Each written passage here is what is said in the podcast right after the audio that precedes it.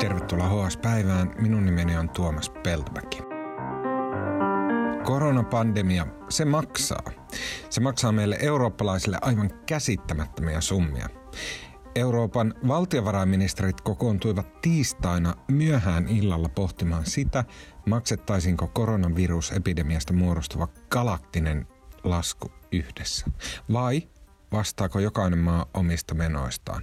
EU ja talous, se on tosiaankin aihe, joka on uskomattoman kaukana ihmisten elämästä, joten pyysin taloustoimittaja Jarno Hartikaisen mahdollisimman rautalankaisesti kertomaan, mitä nyt tarkalleen mietitään. Tänään on keskiviikko, 8. päivä huhtikuuta. Euromaiden johtajat alkaa ihan just istuun tämmöisessä kokouksessa, jota sanotaan äh, vähemmän mielikuvituksekkaasti eurokokoukseksi. Ja siellä he päättää sen, että meneekö se niin kuin ylläriosa koronaepidemian kuluista, niin jaetaanko se meidän kaikkien eurooppalaisten kesken vai ö, maksaako kukin maa omat menonsa? Ö, Jarno Hartikainen, sä oot taloustoimittaja. Sä painit näiden asioiden kanssa lähes päivittäin. Pystytkö selittämään meille niin kuin ihan tavallisille ihmisille jotenkin maailman yksinkertaisimmasta rautalangasta vääntäen, että tota, tai käydään tämä koko homma läpi, että et, et, mitä se tarkoittaa se, mitä ne Euroopan maiden talousjohtajat nyt, mitä, mitä ne miettii tarkalleen ottaen tänä illalla? No sä oikeastaan aika hyvin tiivistit sen siinä, että se tavallaan perustavanlaatuinen kysymys on nimenomaan se, että, että jaetaanko me euromaiden kesken näitä kustannuksia vai hoitaako jokainen omat laskunsa itse. Okay. Ja, ja kun me tiedetään, että, että tästä koronakriisistä tulee valtioille siis aivan valtavia laskuja, jotain sellaista, mitä me ei ole oikein aiemmin nähty, tai sitten sanotaan, puhutaan jostain toisen maailmansodan jälkeisistä jostain jälleenrakennuskuluista, tällaisiakin lukuja on heitetty, niin, niin se ei ole millään lailla mitenkään vähäpätöinen kysymys, että, että minkä verran euromaat, euromaat ikään kuin jelppaavat toisiaan. Okei, nyt, ja mua hävettää edes kysyä tätä, koska, mutta mä haluan, että sä, sä niin saat kiinni siitä, että miten peruspalikoista mä haluan lähteä liikkeelle. Eli kun sä sanoit tuossa, että euromaille, eli siis käytännössä niin melkein, melkein kaikki EU-maat, niin... 19. Meille tulee kuluja. Mitä se tarkoittaa? Mitä kuluja meille tulee tämän koronaepidemian myötä? No ensinnäkin tulee kaikki terveydenhuollon kasvavat kulut. Meillä esimerkiksi pohditaan Suomessa nyt vaikka testaamisen laajentamista. Kaikissa muissakin maissa puhutaan siitä. Meille tulee hirvittävästi kuluja siitä, kun ihmiset on tehohoidossa. Tällaisia terveydenhuollon kuluja. Sitten tosi iso kuluerä on erilaiset nämä talouden tukitoimet, mitä Suomessakin on nyt niin kuin miljardiluokalla jo linjattu, että kun me laitetaan tavalla, tavallaan niin kuin taloussäppiin, me lukitaan ihmiset koteihinsa, kielletään niiltä kuluttaminen, kielletään yritykseltä, että ne ei saa pitää ovia auki, niin, niin tämä on pakko jotenkin kompensoida yrityksille ja yrittää pitää ne niin kuin pystyssä. Joten nämä, nämä kustannukset ää, on, on niin kuin ihan, ihan valtavia. Mm. Eli yleensä, koska valtio on se, joka sanoo yrittäjille, kahvilanpitäjille se sanoo, että okei, nyt me pakotetaan sut laittaa ovi kiinni, mutta siitä hyvitykseksi me maksetaan sulle jonkunnäköinen työttömyyskorvaus, jonkunnäköistä rahaa, että et, et pysyt hengissä ja ehkä firmakin pysyy pystyssä. Ja näistä tulee maille kuluja. Nekin on silleen tavallaan niin kuin normielämään verrattuna, ne on niin kuin ylimääräisiä kuluja. Ne, ne niin kuin voidaan katsoa, että ne on tämän koronaepidemian aiheuttamia. Ja Just joo, okei, okay, niin kuin jotenkin tuosta hahmottuu se, että ne, että ne summat on ihan valtavia. Ja sitten kun monet Euroopan maat on valtavia, niin kuin Italia, Espanja, että ne on ihan siis tähtitieteellisiä ne, ne niin kuin summat, mitä, mitä tämä koronavirusepidemia aiheuttaa. Ja esimerkiksi Italia on yksi e- euroalueen suurimpia jäsenmaita ja siellä on siis talous vielä tiukemmin säpissä kuin meillä Suomessa. Siellä on rajoitukset paljon rajumpia, jotenka puhutaan, puhutaan tosi isoista summista. Okei. Okay. Ja, ja tämä, sanotaan tämä niin kuin galaktinen summa, sanotaan intergalaktinen summa, niin, niin äh, Euroopan maat, euromaat, miettii sitä, että pitäisikö tämä summa sitten niin kuin jakaa kaikkien kesken ja sitten kaikki maksaa niin kuin kokonsa mukaan tästä niin kuin yli, niin kuin syntyneestä kulungista. Ja se instrumentti, millä tämä tehdään, ja niin kuin instrumentti tarkoittaa siis tämmöinen keksitty talouskikkailu, on nimeltään eurobondi. Onko mä tämän ymmärtänyt oikein? No tämä on se yksi instrumentti, jota tähän on väläytetty, mutta joka ei suinkaan ole kaikkien euromaiden mieleen. Mutta tähän on monenlaisia tapoja. Niitä on nyt tänäänkin tosiaan euroryhmässä kolme tämmöistä pohjaesitystä siitä, että minkälaisia kikkoja voitaisiin käyttää, käyttää mutta nyt niin kuin, et, kuuma keskustelu on tavallaan näiden koronabondien ympärillä. Okei. Okay. Uh, mitenkä, pystytkö sä aloittaa tästä eurobondista lähtien siitä, että kukaan ei tiedä mikä on bondi? No bondi on siis valtion liikkeelle laskema joukkovelkakirja, tota, äh, velkapaperi, jonka ne laittaa markkinoille ja tota, valtiot hoitaa näin niin kuin omaa rahaa, varainhankintaa. Suomen valtio laittaa niitä monta kertaa vuodessa. Ja, Eli se, ja nyt, se tarkoittaa sitä, että valtio, valtio laittaa, että okei, anna, anna minulle, Suomelle, lainaa, ja mä maksan sen myöhemmin takaisin.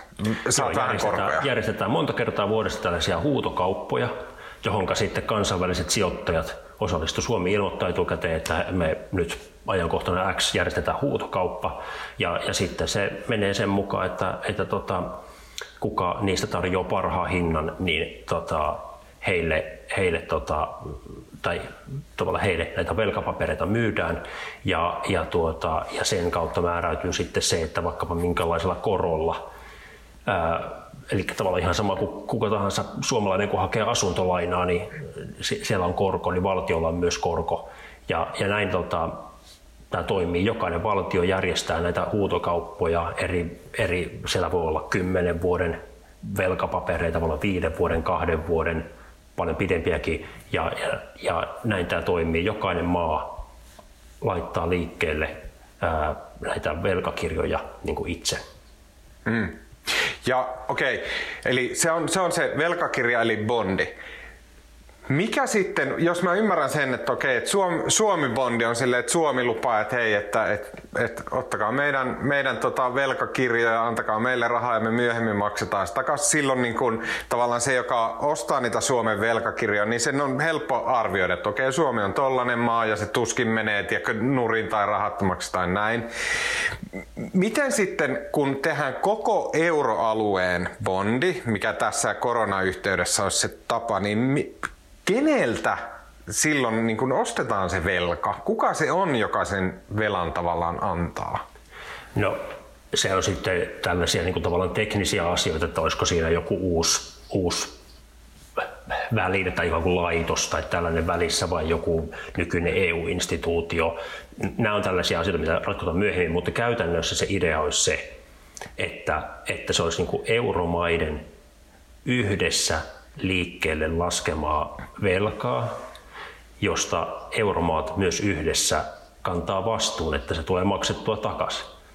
Ja, ja tämä on siis nyt, nyt nimenomaan tässä koronabondeissa tai eurobondeissa niin kuin se tulen arka kysymys, että, että tuota, semmoiset jäsenmaat kuin Suomi ää, ei perinteisesti ole halunnut ollenkaan tällaisia järjestelyitä, missä he olisivat niin yhdessä Kreikan ja Italian ja Espanjan ja Ranskan ja tällaisten maiden kanssa tota, vastuussa joku yhteisestä velasta.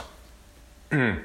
Eli Suomi ei tavallaan halua joutua sellaiseen tilanteeseen, missä me, jotka ollaan hyvin kurin tämmöisiä niin kuin luterilaisia taloudenpitäjiä, niin että me jouduttaisiin sitten, kun joku, joku tota, tota Etelä-Euroopan maa elää siellä leveää elämää eikä hoida talouttaan, niin me ei tavallaan haluta joutua siinä maksumieheksi.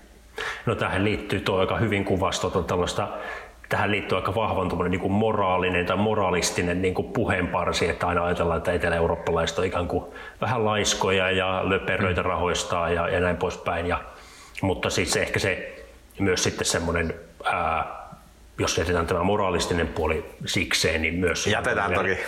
Re, reaalinen ajatus siitä, siis Italian valtio on hirvittävän velkainen ja aika tämmöinen moniongelmainen, niin, niin siellä on tavallaan aito riski siitä, että, että tota, jos Italia jättäisi velkansa ää, maksamatta, niin lasku lankeisi sitten kaikille muille euromaille ja Suomi on siinä mukana. Mm. Mutta tämä olisi vain yksi niistä keinoista, millä nämä korona niin voitaisiin kattaa. Mitä muuta siellä keskustellaan kuin näitä bondeja? Koronabondit on tosiaan tämmöinen niin kuin, se on hirveästi palstatilaa, se on iskevä sana, siitä puhutaan paljon, mutta sitten on tämmöisiä tavallaan, niin ja sitten täytyy sanoa se, että siis koronabondeissa puhutaan semmoisesta summista, mitä sillä voitaisiin hakea vaikkapa 1500 miljardia euroa. Tämä on niin esimerkiksi sellainen ajatus, että, niitä voitaisiin laskea sen verran liikkeelle, että sillä saadaan kerättyä 1500 miljardia euroa. Joo, nämä joka on, niin iso summa, että ei se, se niin tarkoita yhtään mitään. Nämä on, on galaktisia summia, mutta sitten nämä muut toimet, joita on tähän saakka e- esitettyä, mistä nyt tänään vaikka euro, euromaiden valtiovarainministerit puhuu, niin nekään ei ole ihan pieniä summia, mutta pienempiä puhutaan sadoista miljardeista euroista. Siellä on tämmöistä kuin Euroopan investointipankin tämmöiset ihan kuin halvat tukilainat ää, yrityksille. Sitten siellä olisi tämmöinen niin kuin eurooppalainen tämmöinen väliaikainen järjestelmä, jolla, jolla tuettaisiin jäsenmaita, jotka antaa yrityksille tukea, että ne ei irtisanoisi mm. työntekijöitä. Ja, ja sitten on vielä tämmöinen niin kuin, ää, kolmas on tämmöinen, ää, myöskin tämmöinen jäsenmaille annettava tukilaina, joka tulisi Euroopan vakausmekanismista, joka on sanahirviö, mutta siis käytännössä siis tämä rahasto, joka luotiin silloin eurokriisin keskellä, kun Kreikka, Irlanti, Espanja, nämä oli menossa nurin, ne luotiin EVM, Euroopan vakausmekanismi, ää, niin tätä rahastoa voitaisiin nyt, tämä ajatus on, että tätä voitaisiin käyttää nyt tähän koronakriisin hoitamiseen. Mm. Eli se, mikä niin kuin aiemmassa talouskriisissä polkastiin pystyyn, niin se olisi käyttökelpoinen myös nyt. Joo, että sitä mietitään, että, että sitä ei ole tarkoitettu sellaiseen alun perin ja, ja siinä on kaikenlaista ratkottavaa, mutta nyt tavallaan kun on olemassa joku tämmöinen, tämmöinen niin kuin väline, niin, niin nyt pohditaan, että, että se kaik, kaikkein helpointa ikään kuin poliittisesti, koska näistä kaikista toimista on niin vaikea sopia, niin että kun meillä on jo olemassa tällainen laitos, joka siis voi hakea vähän niin kuin samaan tapaan, se kyse ei ole eurobondeista, mutta vähän samaan tapaan, että sekin on laitos, johon kaikki euromaat on sitoutunut ikään kuin rahoittamaan sitä, ja se hakee taas sitten rahaa markkinoilta ja lainaa sitä eteenpäin jäsenmaille. Niin kun tämmöinen on tehty, ja siellä on niin kuin 400 miljardia euroa tavallaan käyttämätöntä tämmöistä niin kuin lainausmahdollisuutta, niin otetaan tämä nyt sitten korona, äh, koronakriisin kustannusten hoidon avuksi. Tämä on niin semmoinen ajatus, mitä, mistä nyt tänään tiistaina paljon puhutaan. Okei. Okay. Uh, no hyvä. Uh, taloustoimittaja Jarno Hartikainen, kiitos oikein paljon. Kiitos.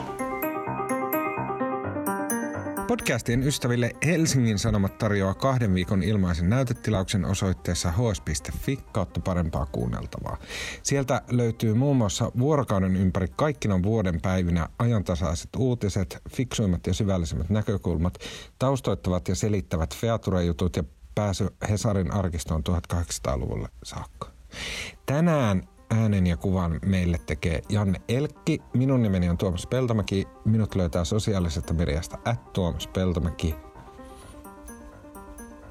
Kiitos.